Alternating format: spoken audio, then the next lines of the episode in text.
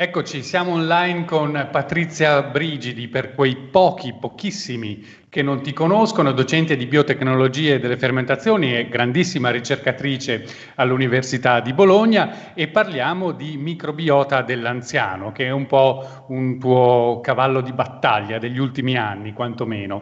Eh, senti, prima di entrare nel vivo, io volevo chiederti eh, com'è adesso la situazione a livello di docenza e di ricerca, ovviamente finito il lockdown, è finita tutto quel periodo eh, che abbiamo appena terminato. Eh, co- cosa, com'è adesso la situazione all'Università di Bologna e cosa si prospetta da settembre per gli studenti, per i tuoi amati studenti? Ma diciamo che dopo il, lo stress pesante di chiudere tutto nel giro di, di, pochi giorni, di convertirsi con questa didattica online che è stata insomma impegnativa, impegnativa perché ti viene a mancare una cosa importante che è il contatto umano, eh, ci siamo poi riorganizzati abbastanza in fretta, siamo resilienti. Quindi eh, subiamo l'urto, eh, però poi piano piano ci rialziamo e ri- ritorniamo diciamo, nella posizione, o proviamo a ritornare nella posizione originale.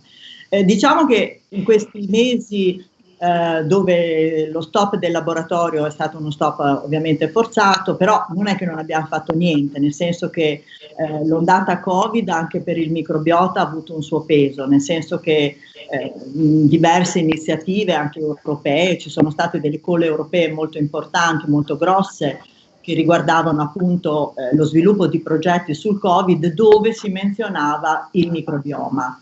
E questo eh, naturalmente perché anche se i dati specifici sul microbioma ad oggi, microbioma Covid, correlazioni microbioma Covid, eh, sono davvero molto pochi, diciamo che i dati epidemiologici ci supportano, ci sostengono una potenziale correlazione perché eh, sappiamo che insomma, una percentuale alta di soggetti Covid ha problemi intestinali importanti, l'RNA del virus è stato ritrovato nelle feci, il punto di ingresso del virus nelle cellule dell'ospite sono i recettori AC2 che sono fortemente distribuiti, mh, espressi eh. a livello dell'intestinale soprattutto eh, ileo e, e, e colon e, e, quindi diciamo che tutto questo ha fatto sì che anche in questa fase un po' più di difficoltà abbiamo lavorato partecipando a queste consorti internazionali. Adesso abbiamo riaperto il laboratorio, okay.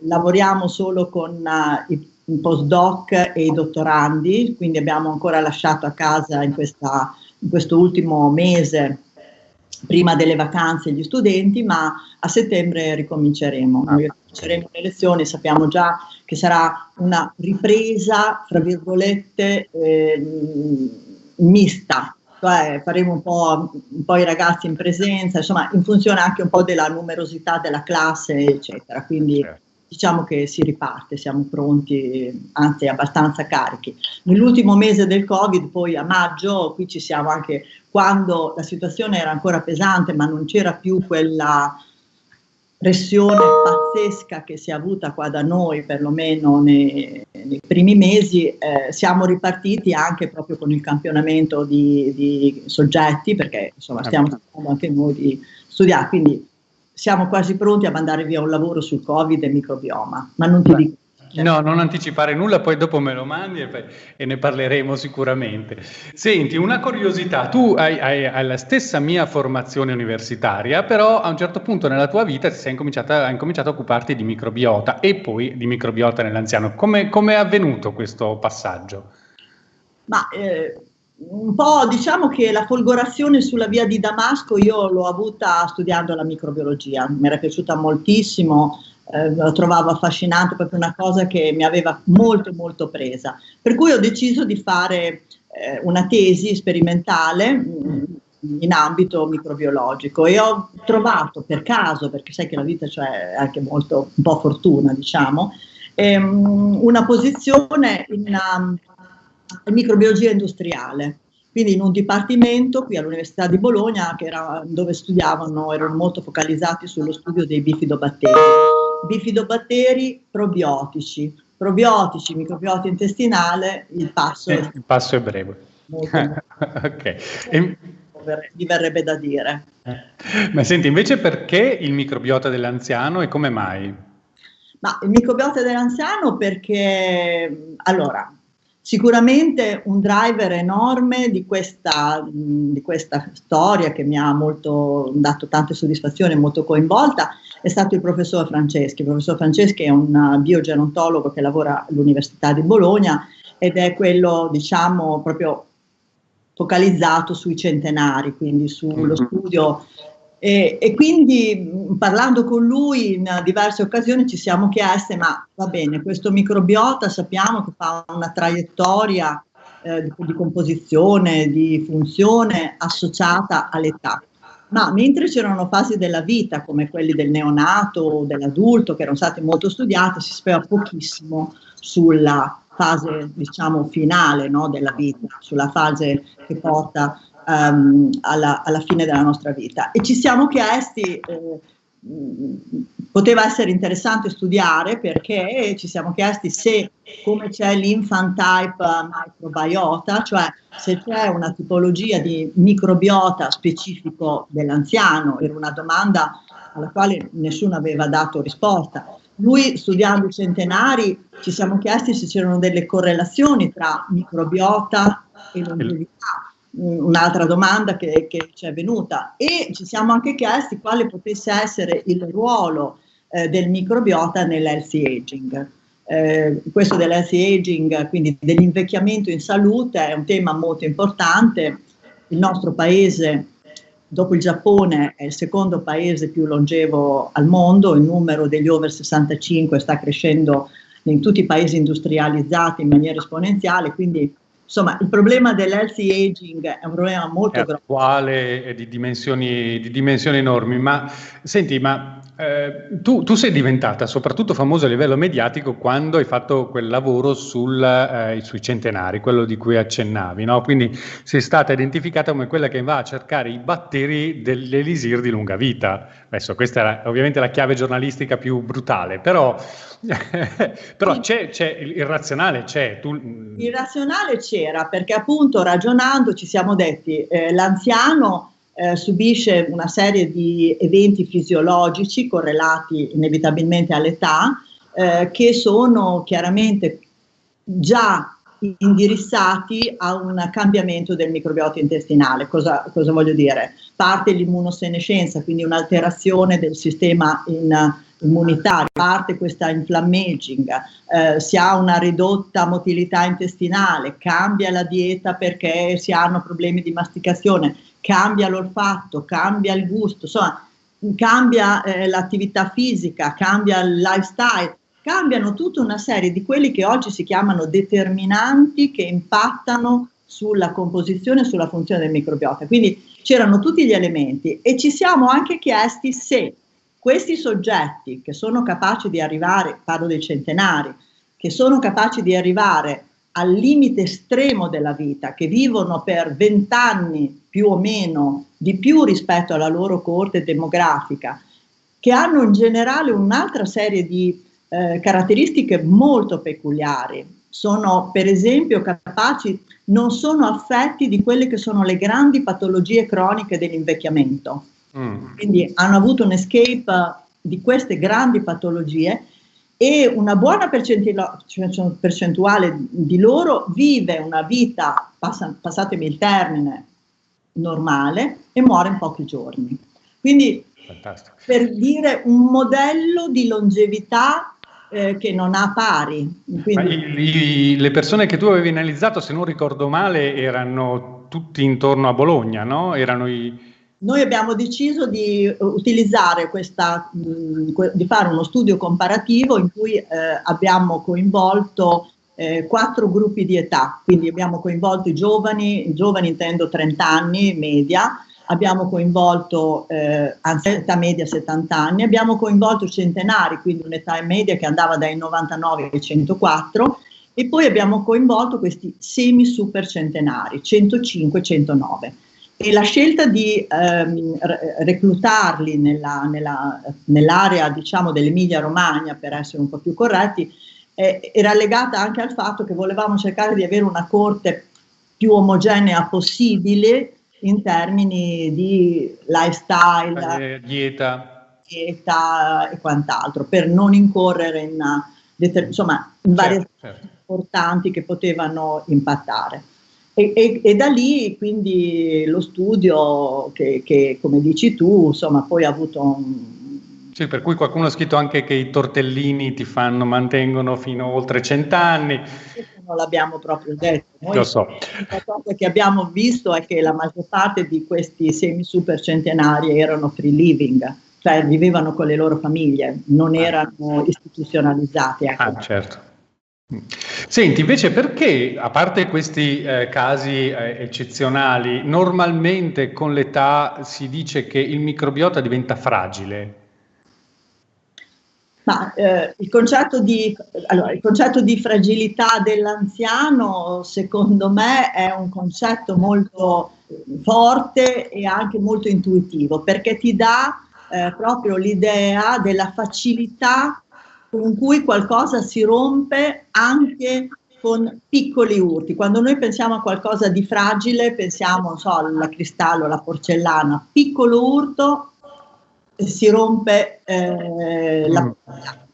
Questo a, associamolo anche eh, sull'anziano, cioè c'è una variazione di tutta una serie di parametri fisiologici, ma non solo, eh, psicologici, sociali, quindi un'alterazione, un cambiamento, un riarrangiamento pesante di tutta una serie eh, di, di, fattori che vanno verso quella che è la vulnerabilità. Quindi l'anziano per questa complessa situazione multifattoriale che è appunto l'invecchiamento è molto meno resistente agli stress. Okay. Porta a questo concetto di ehm, appunto fragilità. Nell'intestino, come dicevamo prima, a causa di tutte quelle modificazioni, eh, dieta, lifestyle, eh, attività fisica, eh, permeabilità intestinale, dicevamo prima motilità intestinale, alterazione del sistema immunitario, l'immunosenescenza e l'inflammaging, quindi questo livello di infiammazione basso ma cronico provoca inevitabilmente una, un'alterazione anche del microbiota. Questo intuitivo, ma andava studiato. Senti, ma si fa nel, di recente, ma anche nel tuo studio, insomma, si fa molta attenzione a, a, quei ceppi che sono produttori degli acidi grassi a catena corta, che appunto, eh, se non ricordo male, sono associati anche ai, al, sono presenti anche negli ultracentenari, gli ultrasemicentenari, eccetera, eccetera. Ma come mai? Cioè, che ruolo hanno questi acidi grassi?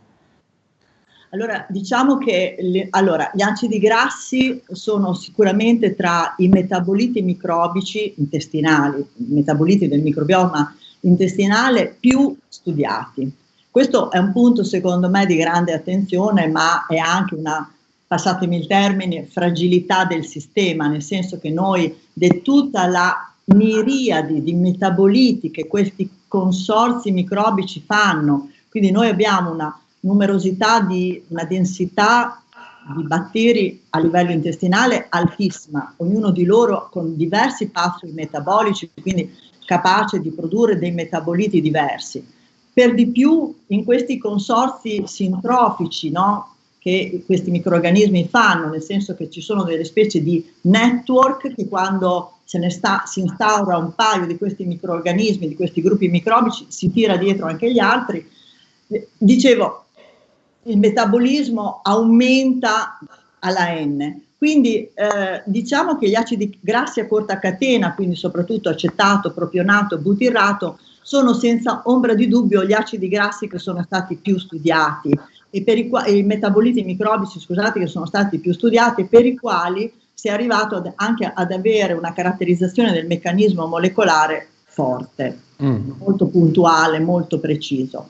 È, chiaro che gli acidi grassi a corta catena sono anche pleiotropici, cioè fanno diverse, eh, diverse funzioni, perché hanno un ruolo importante sul metabolismo energetico, perché noi sappiamo che grazie alla produzione del, degli acidi grassi a corta catena l'ospite è, è in grado di recuperare circa il 10-15% del suo fabbisogno energetico giornaliero. Quindi un'omeostasi importante per non parlare poi eh, del ruolo che questi eh, acidi grassi hanno su alcuni peptidi, penso eh, alla leptina, penso al PYY, insomma alla, alla um, GPL1, cioè a dei peptidi che in, con meccanismi diversi possono giocare su appunto la sensazione di appetito, di sazietà, quindi un sacco di...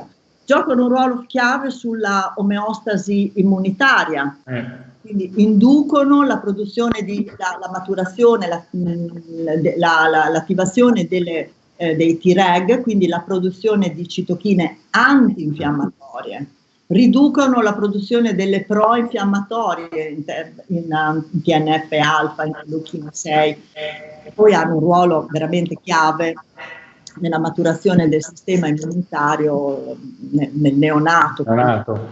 Sono, sono quelli non vorrei poi dimenticare un altro ruolo eh, veramente importante che è sia sul sistema nervoso centrale, mm. tutto il butirrato eh, tra gli acidi grassi a corta catena eh, gioca un ruolo di eh, regolazione sia sul sistema nervoso centrale che sul sistema nervoso enterico e poi last but not least, il ruolo sulla impermeabilità intestinale, perché questi acidi grassi a corta catena vengono consumati dagli eritrociti proprio come se fosse benzina no? per mantenere l'eritrocita e l'eritrocita sano ci dà quelle tight junction, quelle giunzioni strette che rendono l'epitelio molto impermeabile prevengono la traslocazione microbica, ma prevengono anche il passaggio eh, a livello ematico di componenti dei microorganismi, tipo i lipopolisaccaridi, che ci danno endotossemia metabolica e, in altre parole, infiammazione. Infiammazione. Tutta questa storia di infiammazione è il filo rouge che lega tutto. E questi microorganismi che producono gli acidi grassi a corta catena sono stati tanti, tanto studiati perché alcuni di essi, eh, quando c'è un stato associato anche a delle patologie molto diverse, dal, eh, per fare un esempio, al tumore del colon, all'obesità, al diabete di tipo 2, cioè qualunque patologia sia stata ad oggi una variazione del della composizione, della funzione del microbiota intestinale, si ha troppo di questi microorganismi che sono produttori di acidi grassi Quindi un segnale brutto del salto, del passaggio, del riarrangiamento eh, del microbioma da uno stato a uno stato antibiotico. Ok. No. Senti, io so che tu da seria scrupolosa ricercatrice quale sei non fai mai passi più lunghi della gamba, però è un argomento questo caldo. Ormai sono usciti tanti studi di associazione e poi magari nella tua premessa spiegherai cosa vuol dire di associazione tra specifici pattern di microbiota intestinale e alcune patologie che sono tipiche della terza età, l'Alzheimer, il Parkinson, eccetera. Siamo ovviamente agli inizi di un fronte di ricerca eh, molto caldo, ma ancora purtroppo al, al principio. Eh, che cosa possiamo dire al momento? Ma anche in questo caso direi che noi siamo veramente, conosciamo la punta dell'iceberg, perché abbiamo delle evidenze che eh, sono molto interessanti, insomma, sono molto incoraggianti, ma eh, proprio per non creare aspettative alle quali oggi noi non possiamo poi dare seguito per onestà intellettuale, eh, diciamo che siamo ancora all'inizio, cioè la strada da fare è ancora lunga. Eh, di sicuro ci sono delle evidenze importantissime nella, nel ruolo, nel potenziale ruolo del microbiota sulla onset, sulla progressione, l'iniziazione, la progressione di queste patologie neurovegetative nella, nell'anziano e, e, e questi sono tutti eh, diciamo, studi che sono partiti a livello preclinico, cioè che hanno utilizzato dei modelli animali, eh, soprattutto modelli per esempio murini, quindi modelli di topo, topo gem free, quindi topi che sono completamente privi di una eh, colonizzazione endogena no, di, di, di, di microorganismi, sono praticamente sterili. E questo ha consentito di andare a confrontare alcuni parametri importanti tra questi due gruppi di animali e soprattutto di vedere quali erano gli effetti della colonizzazione con specifici gruppi microbici, quindi qual era la risposta. Allora è chiaro che ci sono stati tutta una serie di eh, eh, metaboliti che ormai con una grossa, diciamo, eh, robustezza di dati, metaboliti microbici, metaboliti del microbioma, che sappiamo impattano su quello che viene chiamato oggigiorno il gut-brain axis, no? eh, l'asse eh, cervello, cervello eh, intestino. E, eh, e, chiaramente ci sono degli studi molto raffinati, un paio d'anni fa, mi ricordo uno studio sull'Alzheimer, mh, pubblicato su una rivista decisamente prestigiosa da un gruppo di americani, dove eh, dimostravano nell'intestino della, eh, dell'ematode e nell'intestino eh, della, della, del topo che alcuni gruppi di enterobatteriacee eh, producevano delle proteine che loro hanno chiamato proteine amiloidi batteriche, che sono cioè delle proteine capaci di andare a interagire con le, le proteine amiloidi umane esocellulari causandone un, un riarrangiamento, quindi non il corretto folding. Quindi l'ipotesi che loro hanno lanciato, che chiaramente va suffragata, però sono ipotesi robuste, questo che voglio dire, è che queste proteine amiloidi batteriche possano, causando un riarrangiamento dell'aminoide umano, impattare, sostenere eh, la formazione delle fibrille di, eh, di, di beta-amiloide che sappiamo essere eh, alla base dell'Alzheimer.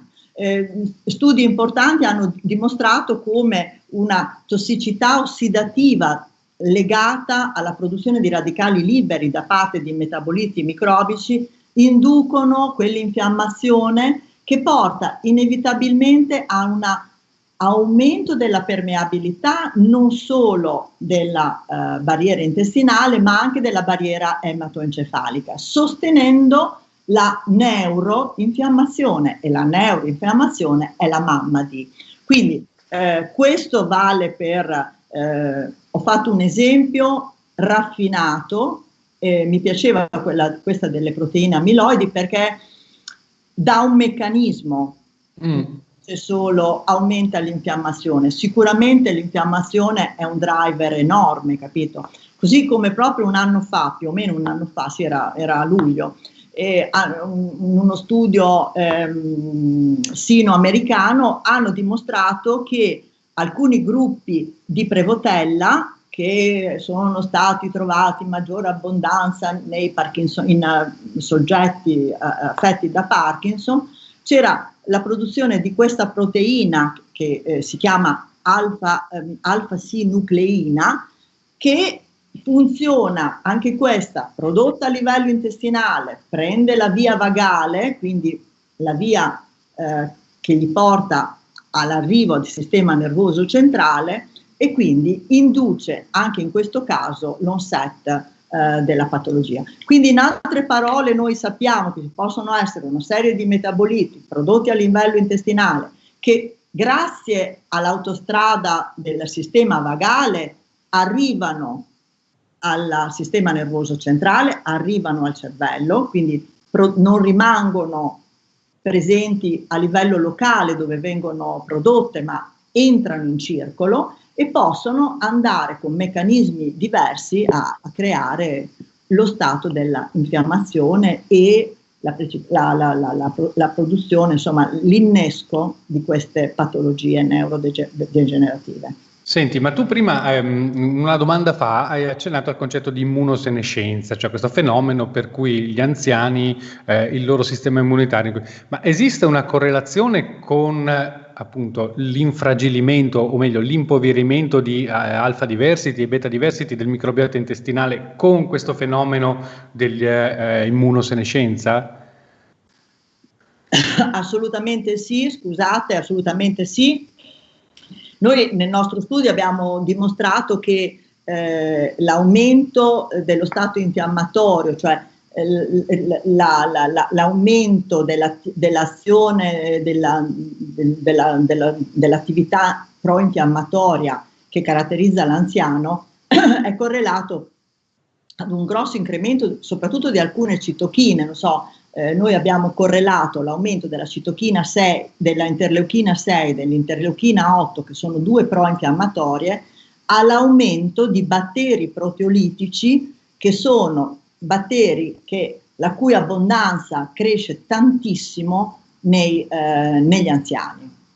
E quindi c'è una correlazione diretta, statisticamente significativa, che poi mh, è stata ritrovata anche da altri ricercatori, quindi eh, il nostro dato è rafforzato dal fatto che quindi tu hai una prova. Il problema vero qual è? Eh, nasce prima l'uovo o la gallina? Cioè eh, c'è disbiosi perché c'è immunosenescenza c'è, o hai la disbiosi che ti induce l'infiammazione che a sua volta può andare a impattare sulla immunosenescenza. Quindi queste sono delle domande molto, molto impegnative alle quali si può rispondere soltanto con dei grossi studi longitudinali. Eh sì. Studi di popolazione longitudinali che però diventano oggi sempre più complessi perché, eh, perché non ti basta più studiare solo con le tecnologie omiche molecolari più avanzate il microbiota intestinale ma con altrettante tecnologie omiche avanzate devi andare a studiare la risposta della, dell'ospite. Eh certo. Devi, de- devi, vedere in parallelo e nel tempo, ecco perché parliamo di, scusate, parliamo di, ehm, parliamo di ehm, studi longitudinali, quindi devi andare a vedere nel tempo come una cosa però noi l'abbiamo imparata e su quello siamo assolutamente convinti e, e, e, e tutti d'accordo come comunità scientifica. L'alterazione del microbiota, mo perché parte per primo, ma perché parte per secondo, ti crea uno stato, un loop in cui la disbiosi sostiene l'infiammazione, l'infiammazione sostiene la disbiosi. Quindi hai creato un circolo vizioso da cui è veramente difficile uscire e questo sempre sostiene l'infiammazione, aumenta l'infiammazione, che nell'anziano, già con la sua inflammaging... Si chiama così. Eh, sì, è un, termine di, è un termine lanciato diversi anni fa dal professor Franceschi, quindi voi capite che il peso è veramente insomma, notevole. Eh certo. Senti, anche sull'osteoporosi più o meno ricadiamo un po' in questa situazione o c'è qualcosa in più o in meno? Ma eh, diciamo che eh, il discorso dell'osteoporosi anche in questo caso, anzi forse un pochino più, eh, ancora più junior come tipo di, di, di studio, quindi meno, mh, mm, con meno dati eh, disponibili, riguarda un altro asse che adesso eh, è molto studiato, che è appunto il bone eh. Esatto Axis.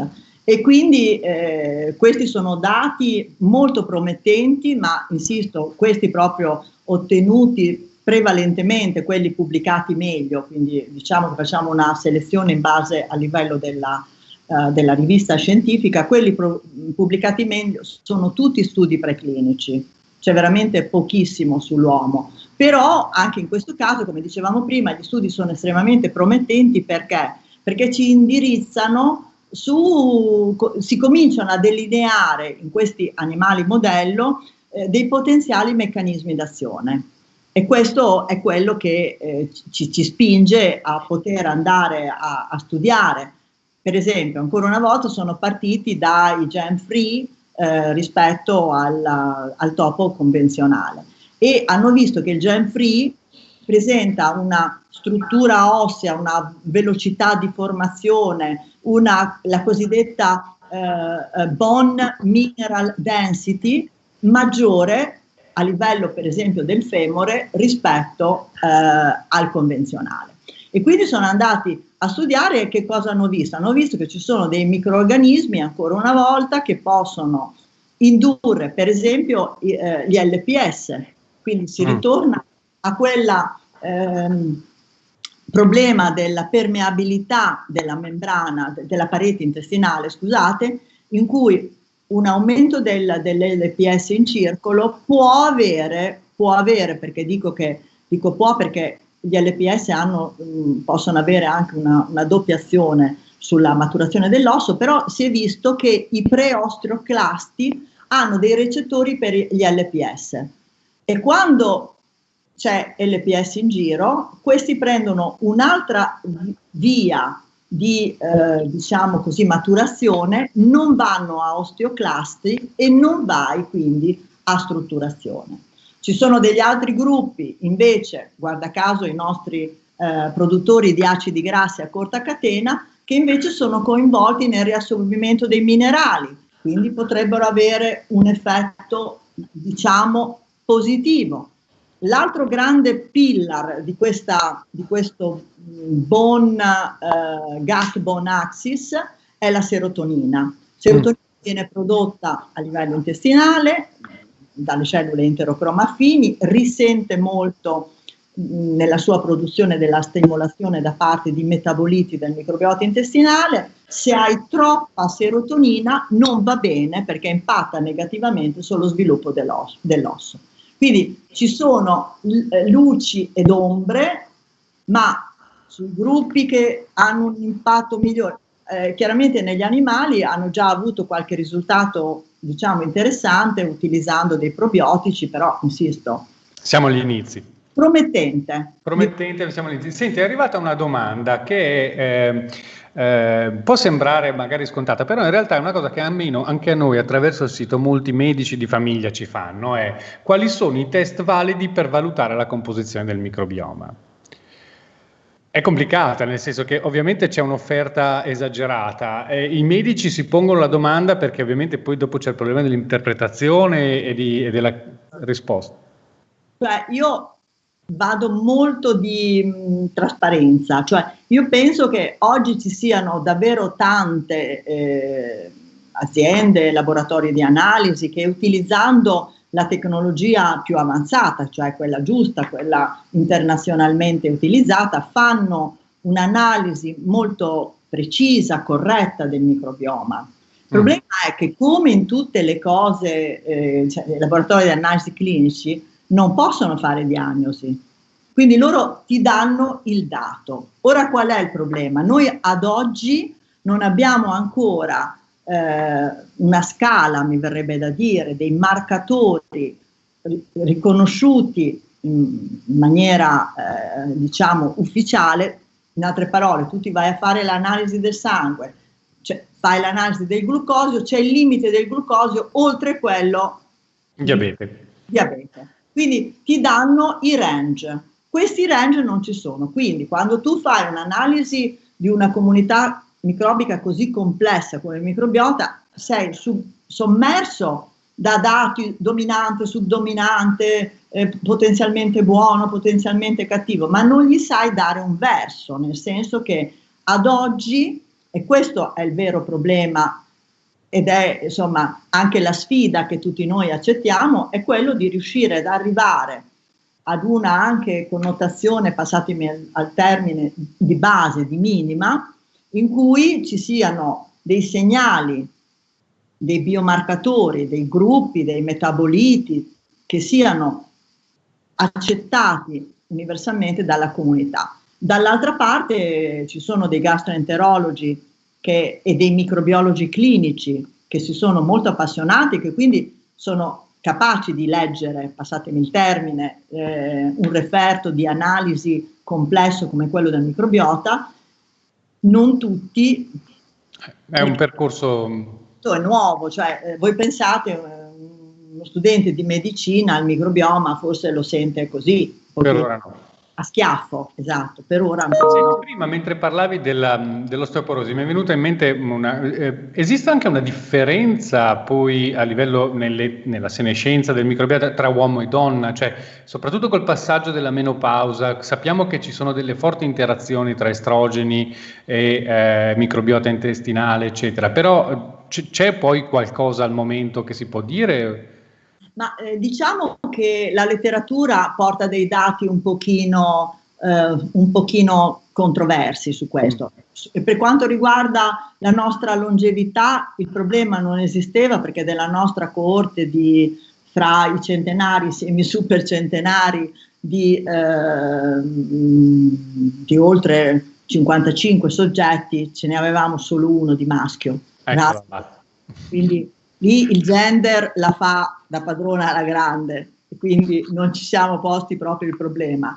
Eh, diciamo che eh, prima, mh, mm, quando parliamo di una popolazione più giovane, eh, nella nostra esperienza questi dati devastanti o, o, comunque di grande diversità noi non, non li abbiamo mai visti, anche perché diversità piccole possono essere legate a, tantame, a talmente tanti determinanti che vanno dalla dieta, che vanno dallo stress, che vanno insomma da, dall'insonnia, tanti tanti eh, parametri che si fa un po' fatica. Fa fatica a clusterizzare, sì. Un dato così pulito.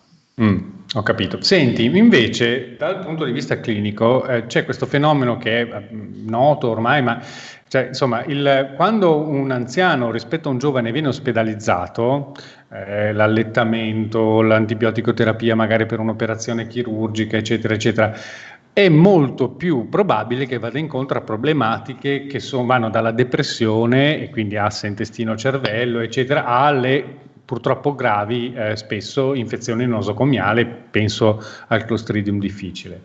Qual è il peso del microbioma intestinali in questo, eh, in questo fenomeno legato all'anziano eh, ricoverato e a questo punto cioè, sorge la domanda, ma un, un, approccio nutrizionale serio negli ospedali dedicato a questa fascia di età che non c'è di fatto, no?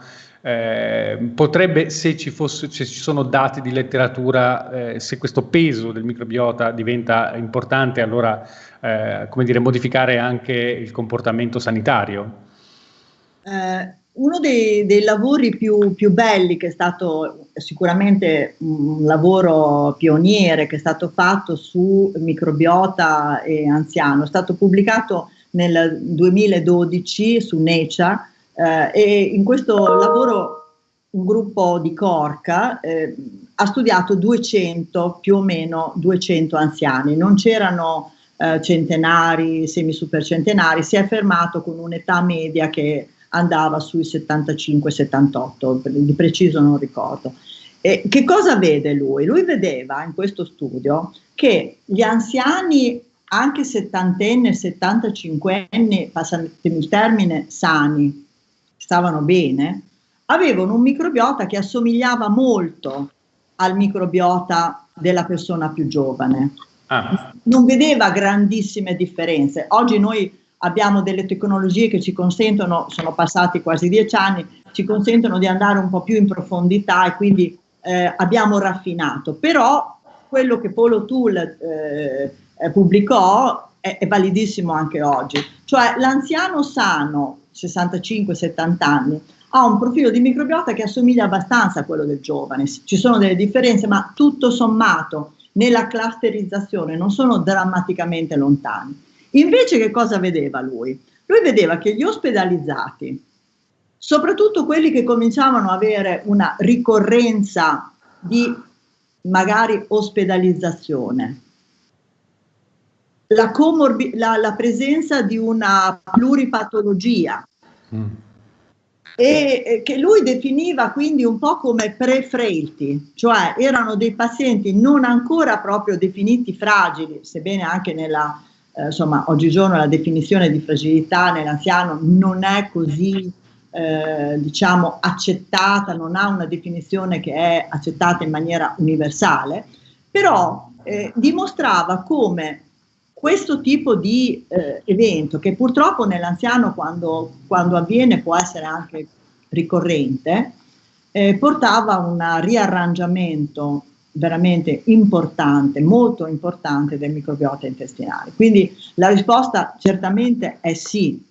Eh, l'ospedalizzazione, il trattamento farmacologico, qui si apre uno, secondo me, di quelli che saranno i settori più studiati nel futuro. Che cosa succede ai farmaci, soprattutto nella loro metabolismo. Cioè quando tu somministri un farmaco, un farmaco per un soggetto è uno xenobiotico, cioè è un soggetto estraneo. È totalmente estraneo. Che cosa gli succede nella degradazione? Quali sono i sottoprodotti che si ottengono per una degradazione microbica? Quindi eh, l'ospedalizzazione, lo stress, perché l'anziano tolto dal proprio ambiente va incontro, come dicevi tu prima, a un impatto emotivo molto importante. Quindi ci sono tutte quelle componenti di cui parlavamo prima, quelle variazioni che portano alla fragilità, che portano alla vulnerabilità del soggetto. E quindi sicuramente sì, è, è chiaro che eh, l'uso, cioè l'alimentazione negli ospedali in certi reparti eh, magari potrebbe essere, diciamo così, migliorata. O perlomeno avere un punto di attenzione maggiore, però diciamo anche che questo è un aspetto molto delicato perché nell'anziano un'anoressia, una... Ehm, insomma, sono tutti componenti che vengono a eh, fare parte di questo puzzle molto complesso, multifattoriale, che è proprio l'invecchiamento. Quindi la risposta è assolutamente sì. E poi il, che il microbiota intestinale ne abbia un ruolo, te lo dice il fatto che insomma certo. il fecale è quello che eh, oggi è riconosciuto dal sistema sanitario nazionale proprio come terapia, come trattamento. Quello che bisogna fare quello che noi ci stiamo impegnando a fare, noi come tanti altri colleghi che lavorano in centri eh, che sono appunto interessati al trapianto fecale, è quello di andare a eh, identificare, passatemi il termine, il superdonatore, cioè mm. Il soggetto che abbia una abbondanza relativa, ma veramente a manetta, come si suol dire, di quei gruppi che sono produttori di acidi grassi a corta catena, soprattutto butirrato, eccetera, eccetera, per dare una sferzata, una controbotta, mi verrebbe da dire, al microbiota e provare a dare la sferzata, perché è chiaro che in un microbiota disbiotico impoverito, in cui la biodiversità è crollata, eh, il patogeno, vedi il clostridium difficile, riesce a farla da padrona. Insomma. È quello che gli americani chiamano il magic poop, no? Magic stool anche. Sì, Magic Poop e Magic Stool, eh, come sempre hanno fatto un mega business perché eh, partendo da quello loro ti danno le capsuline di feci disidratate del super donatore, e tu vai. E tu vai. Senti, è arrivata un'altra domanda e chiede, eh, una persona anziana senza particolari patologie, è utile prescrivergli dei, una integrazione probiotica?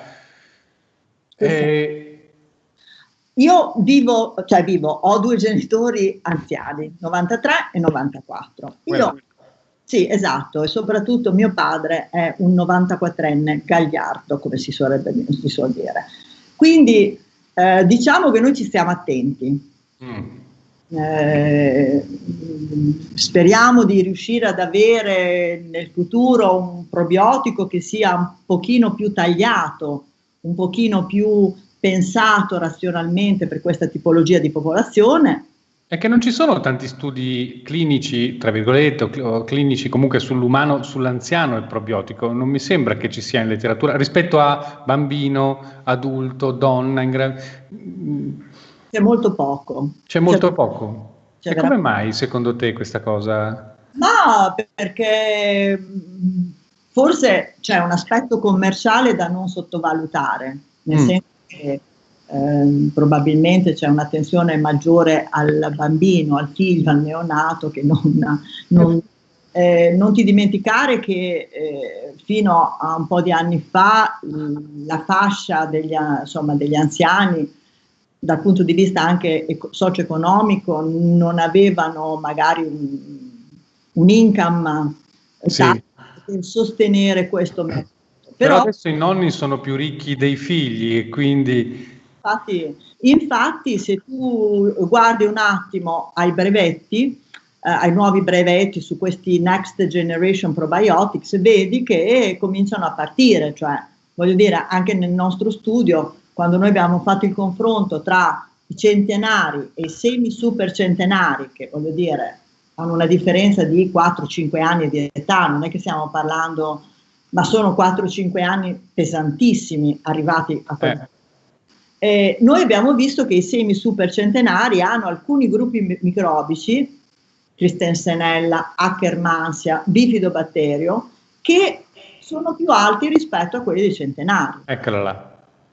Adattamento, eh, ce le avevano prima, li hanno acquisiti dopo? Sono tutte delle domande a cui noi non sappiamo dare una risposta. Perché? Perché ancora una volta ci vorrebbe uno studio longitudinale che ti permette, ma capite bene che non è fattibile uno studio longitudinale, prendi quanta popolazione per arrivare al centenario, insomma sono studi anche difficili da fare. No, no, è vero. C'è, c'è, da un lato c'è questo tema che però secondo me adesso nei prossimi anni emergerà, perché tutto sommato in Italia, considerandolo in senso lato, abbiamo più o meno 20 milioni di anziani, prendila tra virgolette, e ogni anno ci sono poco meno di 500 mila nuovi nati quindi anche dal punto di vista delle aziende probabilmente andare a sviluppare con dei trial seri e fatti bene, però dell'integrazione probiotica pensata per la terza età potrebbe avere un senso. Tu hai, prima hai citato eh, questo mh, batterio magico, questa Cristansenella, che anche quella è una tua passione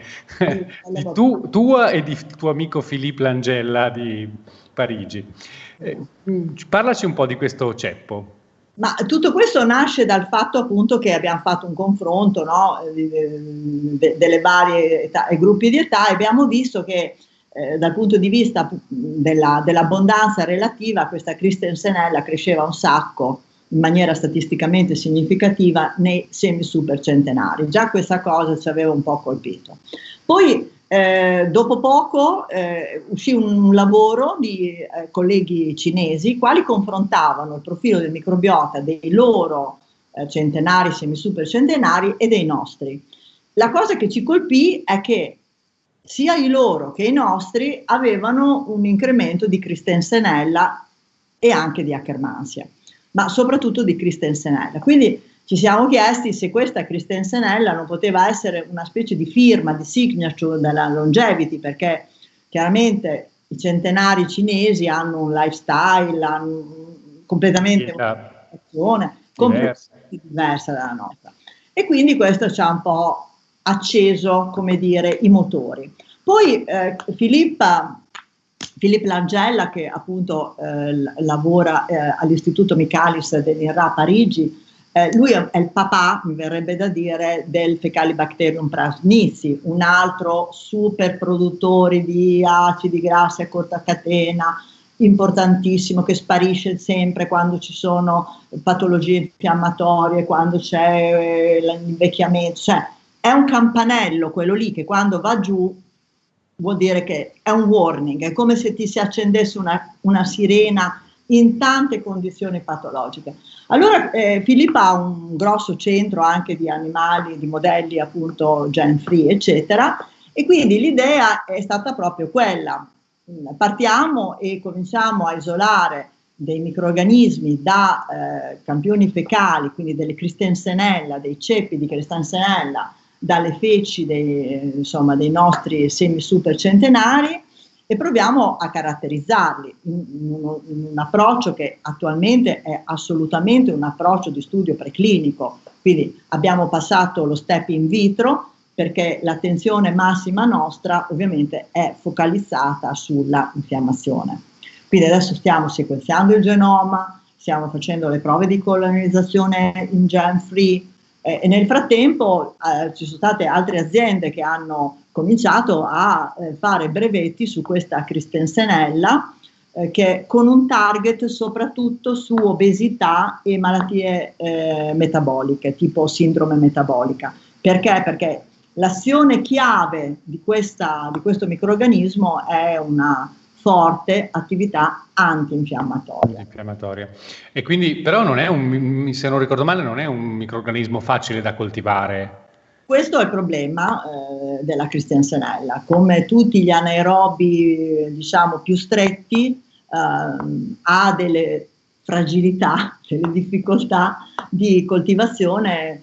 Anche lì la tecnologia va avanti e poi ci si chiede sempre, esattamente ripercorrendo un po' la, la strada del Fecalibacterium prausnici, cioè l'efficacia per esempio anche di microorganismi morti, di, di, di Christensenella, di Christensenella per esempio tindalizzata o comunque uccisa, mm. eh, tu non sai se un certo tipo di approccio nel trattamento di questi microorganismi che quindi possono non più necessariamente dover essere vivi, ma possono ancora funzionare da booster importante, cioè da stimolo per uh, l'attivazione del sistema immunitario in un certo senso, cioè nel senso antinfiammatorio. infiammatorio. Quindi, Quindi, è molto in divenire. La cosa interessante è che eh, è, è bello che ci si ponga come comunità scientifica il goal, l'obiettivo di questi probiotici di nuova generazione, i cosiddetti Next Generation Probiotics, in cui i, i, probiotici vengono selezionati su base razionale, cioè c'è un razionale che ti porta a dire io voglio la Christensenella perché, voglio il, la Kermansia perché, voglio il ruminococco perché, insomma, e piano piano insomma, si parte e da questi studi diciamo descrittivi come il nostro riesce anche a capire quali sono per esempio i microorganismi che convivono meglio quando c'è la Christensenella, cioè quella network di co-occurrence, come si dice, mm. cioè quel network di amici che funzionano, la dico in maniera magari non eh, elegante, un po' da branco. È un gruppo che si autosostiene, quindi questa importanza di concetto che magari non basta un microorganismo solo, ma sì una piccola comunità, piccola, grande, e questa comunità te la scegli perché vedi che cosa succede. È quello che ehm, il professor Gasbarrini in un'intervista che le abbiamo fatto qualche anno fa, lui li chiamava questi batteri architrave, no? Cioè se non ci sono loro crolla tutta una corte di altri ceppi, se loro ci sono si costituisce questa, appunto, questa trave, questo, questo castello di, che, che, poi mantiene poi tutto in equilibrio. Un network. Un network. Un club, chiamatelo, di amici che si aiutano fra di loro. Senti, eh, chiudiamo con un eh, complimento che ci fanno, è bellissimo imparare ascoltandovi, eh, ascoltandoti, perché sei tu. Ti ringrazio per, per, il tempo che ci hai dedicato, se abbiamo un po' sforato e mh, mm, spero di, di poterti rincontrare qualche congresso prima o poi quando si riprenderanno anche a fare i congressi e poi in un'altra occasione di video intervista sarà un piacere. Massimo, io sono sempre qua. Grazie Patrizia. Attenzione. Buona serata. Ciao.